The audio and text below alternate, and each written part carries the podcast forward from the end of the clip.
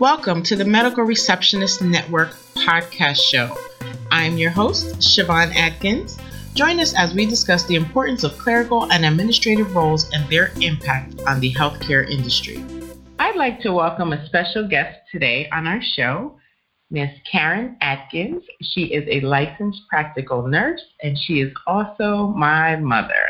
And I'm so excited to have her on today so we can kind of get a different perspective about different clerical roles in healthcare as they relate to nursing and how they work together in, um, you know, whether it's hospital situations or other uh, facility uh, situations. So, Mom, hello.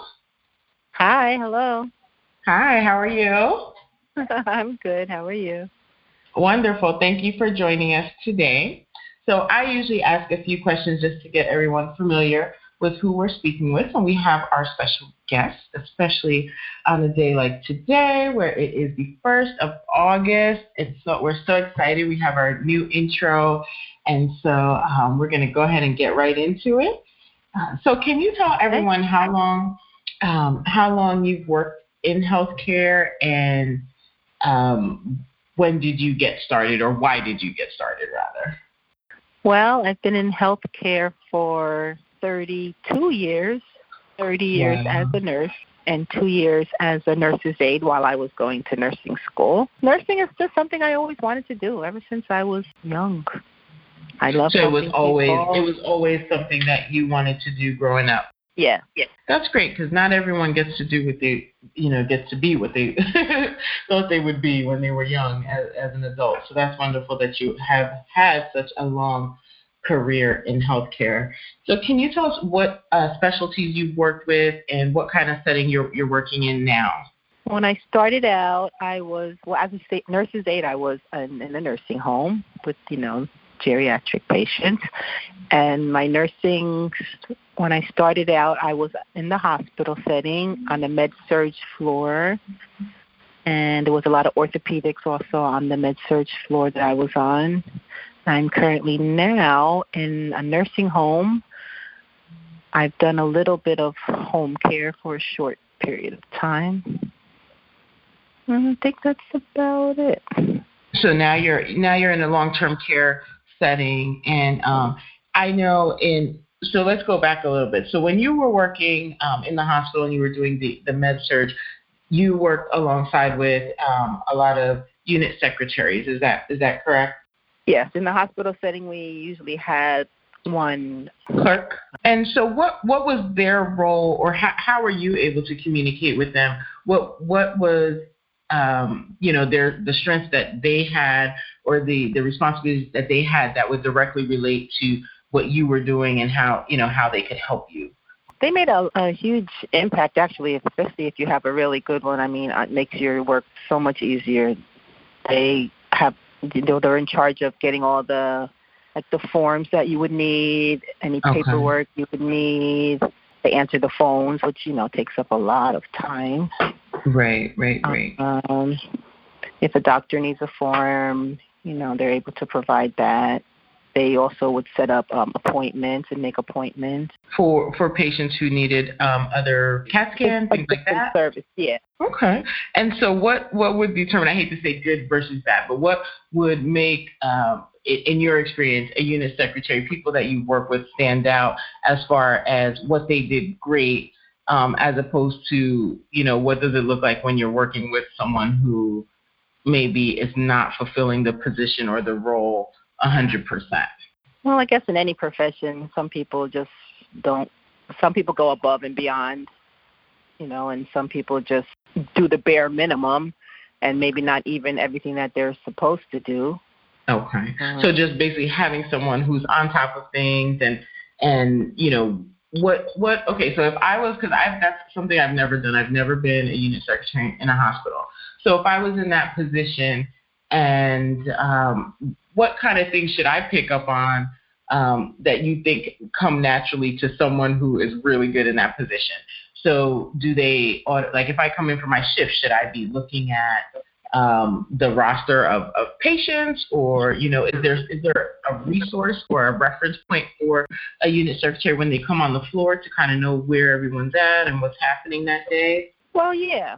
I mean, you know, they should know, you know, the census, you know, know how many, um, you know, patients or residents, whatever, you know, depending on mm-hmm. the facility you're in. Um, right, right, right. Who you're working with, you know, so you can communicate. Right. So knowing what staff is on, what other nurses, what uh, what other physicians are on on call for the evening, and just kind of all those those important things that, while it seems like it may not take up a lot of time when you need something in a hurry, it's extremely important for you to say, hey, you know, can you contact the doctor on call, or can you um, get the other nurse if you have an emergency, or things like that. Is that kind of yeah. what? Okay. Yeah. Okay. All right. That's cool. So now in the, in the uh, nursing home setting, are they referred to as unit secretaries there also? Yeah. Okay. Unit and is the role is the role the same or is it a little different because there's less of a turnover uh, of patients?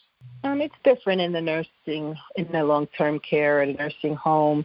In the facility I'm in right now, there's only one, you know, for the whole facility. It's not like one per floor or one per every two floors. Oh wow! So, so that's a pretty hefty yeah. job. Yeah. Okay. So they're you know they have to like have all the charts in order for the whole facility, and when the charts need to be reduced, they have to reduce all the charts. You know, it's a lot. Okay, but do they also still have that responsibility of phone answering and and um, producing forms and, and documentation that that's needed for for the nurse or for the patient? Do they still have that responsibility, or is it kind of a more um, kind of a self-contained role where they just come in and they know, okay, I have to do X, Y, and Z, or is it kind of an on-demand? It's a lot of self-contained. You know, sometimes we, you know, we won't even see her or him for okay. you know for a long period of time, but they do still provide us with the forms you know, and if we need something, if we're short of something, we can always call. As far as answering phones, no, they're you know they're in their own office, so they have their own office, and then they have a little cart they come around with with charts and stuff when they're coming to the on the units. But okay, yeah, as far as answering the phones, that's our job. Okay. Okay, so that's good. So since you answer phones, that's an administrative task. So what is um, when you answer the phones? Because I'm I'm big on um, good message taking, what are some of the key pieces of information you need to obtain when you answer the phone? Whether it's, you know, well, I guess we'll stay we'll stay on the clinical side. So when you answer a call, what are what are some of the first things you get before there's any chance of the call being disconnected or an emergency or anything? What's the what are the first things that you want to know when you answer that phone? Who I'm talking to. Mm-hmm. First of all, I tell them who I am and what unit I'm on. Because uh, where I'm at, where I work now, the phones, you know, the calls get diverted if someone doesn't answer on the if, if it's after hours and there's no um, operator, then okay. it's diverted to the floors and any you know it depends who will pick up. It could be for the second floor, but somebody on the third floor will pick up the phone. Okay. Okay. First, you got to find out who you're talking to and you know what exactly is it that I can help them with. Okay. Okay. And do you guys have a message system um, in your facility now that's electronic, or do you do hand messages, or does it just depend on what it's about? Um, we email. We, we have, you know, everyone has their personal email. Okay. So the the in office. Yeah, and there's a main, you know, like a message board on on the, you know, on, on computer. Okay. Okay. So you guys have the all message board and the portal and all on all. that. Okay. Yeah. All right, that's good. So now, as far as a, a team work um, aspect in the nursing home, what what does a, a team look like? Is it a nurse, a CNA, a unit secretary, or is it just kind of? Um, can you just give us a little bit of what that looks like? In, in long-term care, where I work, anyway, um, the team, your direct team, consists of you have your CNAs, your nurses, you have a supervisor, nursing supervisor, um, unit manager. Okay. Nursing supervisors there when, like, after hours, after the managers are not there. There will be gotcha. a supervisor. Okay. And it goes up the chain, uh, you know, direct assistant director of nursing, director of nursing. And so that, that everybody is supposed to be a team. Everybody's supposed to be a team.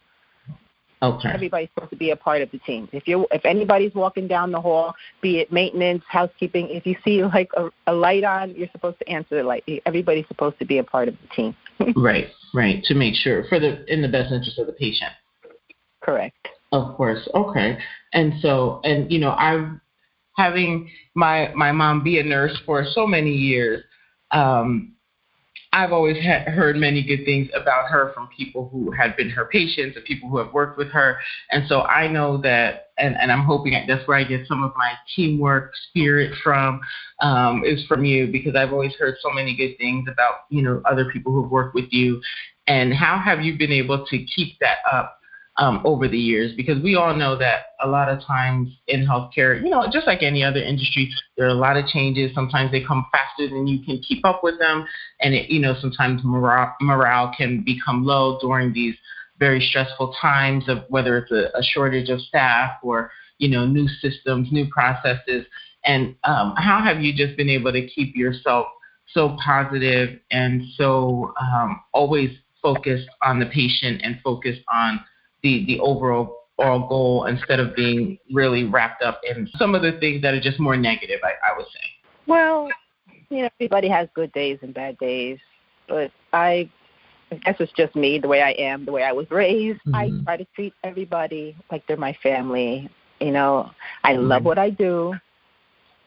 And you know, I'm there to you know, I'm there for a reason and I'm try I try to do my best and I would always put myself in a situation, you know, like you know, if this was me or my family, you know, right, you know, how would I want, you know, to be treated or them to be treated, or even if I, you know, the co like with my coworkers, like you know, how do I want my coworkers to be towards me?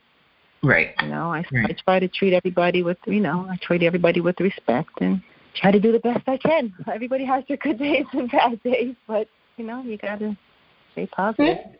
Absolutely, that's and that's great because you know, like you said, everyone does have their good days and bad days. But if you, especially in healthcare, thinking about everyone as if they're your family, your friends, you know, people that you care about, it, even even if you're meeting them for the first time, if you can just treat people with that genuine level of of care and empathy and respect, you're you're able to move forward and and, and get the job done. Um, and usually, you know, have the patient understand that and feel that too and, and feel like you know wow they're paying attention they're taking care of me um, and you know for for you having worked in in our hometown and and locally you you've had the situations where we've been there and see our family you know having to be taken care of and and we as a family you know needing that um, that yeah. level of, of, care and support and, and all of that from nurses and, and doctors and things like that. So um, we, you know, uh, most people have at least one side of the, the experience, but not everyone works in healthcare to understand both sides. Um, so let me see. What other, if you if you were not in healthcare, if you were not a nurse, what would you be doing? wow. oh. Well, if I could sing, I would be a singer, but I can't, so therefore I don't know what I would be doing. okay. I would love to do. oh man, we're gonna have to get you some singing lessons. Never too late. what what um what advice would you give um a new and I'm gonna keep it to the unit secretaries. I, I know you'd have um a huge book of, of um, advice that you would give to a, a new nurse, but I want to know what would you give to a new unit secretary in the position you're in now? Um, some words of advice. What would you tell them? You know, from your experience being there for as many years as you have, and knowing what you know what is most helpful to you and and the other members of your team. What advice, uh, one or two pieces of advice, would you give them um, as a new unit secretary, unit clerk? Well, I would say stay positive because you're always you're always going to have to deal with some people who are not so nice. You know, just stay professional.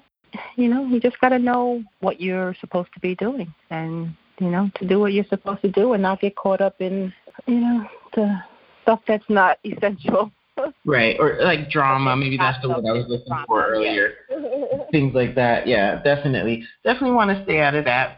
Staying positive, being professional, and know what you're doing. So that means you have to pay attention during training. You have to take the notes that you know will help you, uh, so that you're not asking the same questions over and over again. And this is a lot of you know, a lot of tips that we talk about in the medical receptionist handbook to success um, because they're they go across they go across the border for for anyone you know in these um, administrative or clerical type of roles in healthcare. It's, it's the same thing. You know, you got to be positive, you got to be professional, you have to to pay attention, you have to know your not the industry, but you need to know, you know, your setting. If I'm in the hospital, okay, these are the things that are most important here. Just because I did this for 10 years in a nursing home doesn't mean it's going to be the same when I move into a hospital setting or when I go into a private office to provide care or in a surgery center. So you just have to be familiar with your setting, your specialty, and know um, what's needed so that you can, you know, continue, continue to contribute to the team um, in a, in a most positive and effective way. So, yeah. you know, do you feel that? Yes, and be able to communicate. oh yes, yes, yes. That's like number one, communication. Yeah. What is what do you do um, when you have a conflict at work, um, whether it's with, you know, generally I would say with the staff member, because I like to touch on these things because it's not only receptionists that have issues, sometimes it can be nurses, sometimes it can be physicians. And how do you deal with conflict um, in the workplace? Well, I try to deal with it one on one with whoever the conflict is with in a professional manner. But if that doesn't go too well, then I will go to the next chain of command, be it my unit manager or supervisor, and take it from there. Okay, and that's generally what what most people can do. And generally, you know, you would hope that um, these matters can be dealt with in a one-on-one basis because a lot of times things happen in the heat of the moment or there was a misunderstanding and it may just take a, a hey you know let's let's talk about this. This is what i was trying to do. I hope you understand. Or this is you know so and so did shouldn't have said that. I don't expect to hear that again you know that kind of thing. So that's good. Yeah. um, and i would hope that you've had success when you have experienced those thing um, you know different um, conflicts over over the years. Um, and i don't i don't think you've had many. You haven't had too many have you? A few, just a few. A few, yeah. I mean, that's that's how I feel about my own career. It's just it's really not it's not a bag full, but you know it happens, and so that's why we can speak on it because everyone know you know it's not um, always a cut and dry cut and dry thing um, in any office or or medical you know medical practice setting or or hospital. So, what on a scale from one to ten, how important is teamwork to you? Oh, 10 plus. 10 plus, yes. We should have it from 1 to 100, right? Who has been most influential in your nursing career? My first night, a horrible night, I must say. It was a nurse. I was working with a nurse who didn't usually work the night shift. I was on the night shift at the time, and we were short on the floor, and it was crazy. But the second night, I was like, God, what did I get myself into? The second night, the regular nurse was on, and it was a whole new world. She was so wonderful. She showed me everything. She broke it down to me how she starts her night, how she goes about her night, how she does this. She carried a clipboard, and from then on, I carried a clipboard and I made lists and checked off, and she was just wonderful. I mean, I don't. Do you want me to say her name? I mean, I don't know. oh, you're you're you can say her name. Absolutely. I mean, rest in peace. We just lost her um, to cancer, but it was um, Joanne Moran. She was a wonderful uh, registered nurse, and we became great friends. Yes, I remember Joanne, and she was wonderful, wonderful, and, and it was many, many years before I realized the impact um, that she had, you know, on your your career, and and I know all you and you know some of the other nurses that you work with just had such a great uh, camaraderie and really you know became so close you know and working in this field. And and a lot of people get to experience that. And i hope that everyone you know realizes that you know there are bonds that you can you can form you know in a professional setting that may last a lifetime. So sometimes it's worth it to you know reach out ask people for help allow someone to mentor you to assist you to help you and then one day you'll be able to return that and be that in that position for someone else I've had many, many um, great influences throughout my career, though. Also, good coworker, you know, can make a world of difference too in how you perceive things and go through your career. and I try to be that. I've tried to be that to many others. Oh, wonderful! And I and I know you have. I know I know you have for sure. And thank you so much. Thank you so much, Mom. I love you. I appreciate you for being on my show. And um, until next time, uh, we will we will talk soon. Thank you. Thank you for listening to another episode of the Medical Receptionist Network podcast show. Don't forget to visit our website, medicalreceptionistnetwork.com, and subscribe to our newsletter. If you're looking for a great resource for medical receptionists, make sure you grab your copy of the Medical Receptionist Handbook to Success available on Amazon. Lastly, if you have not subscribed to this podcast, please find us on your favorite podcast player and subscribe today. Until next time, Keep being amazing.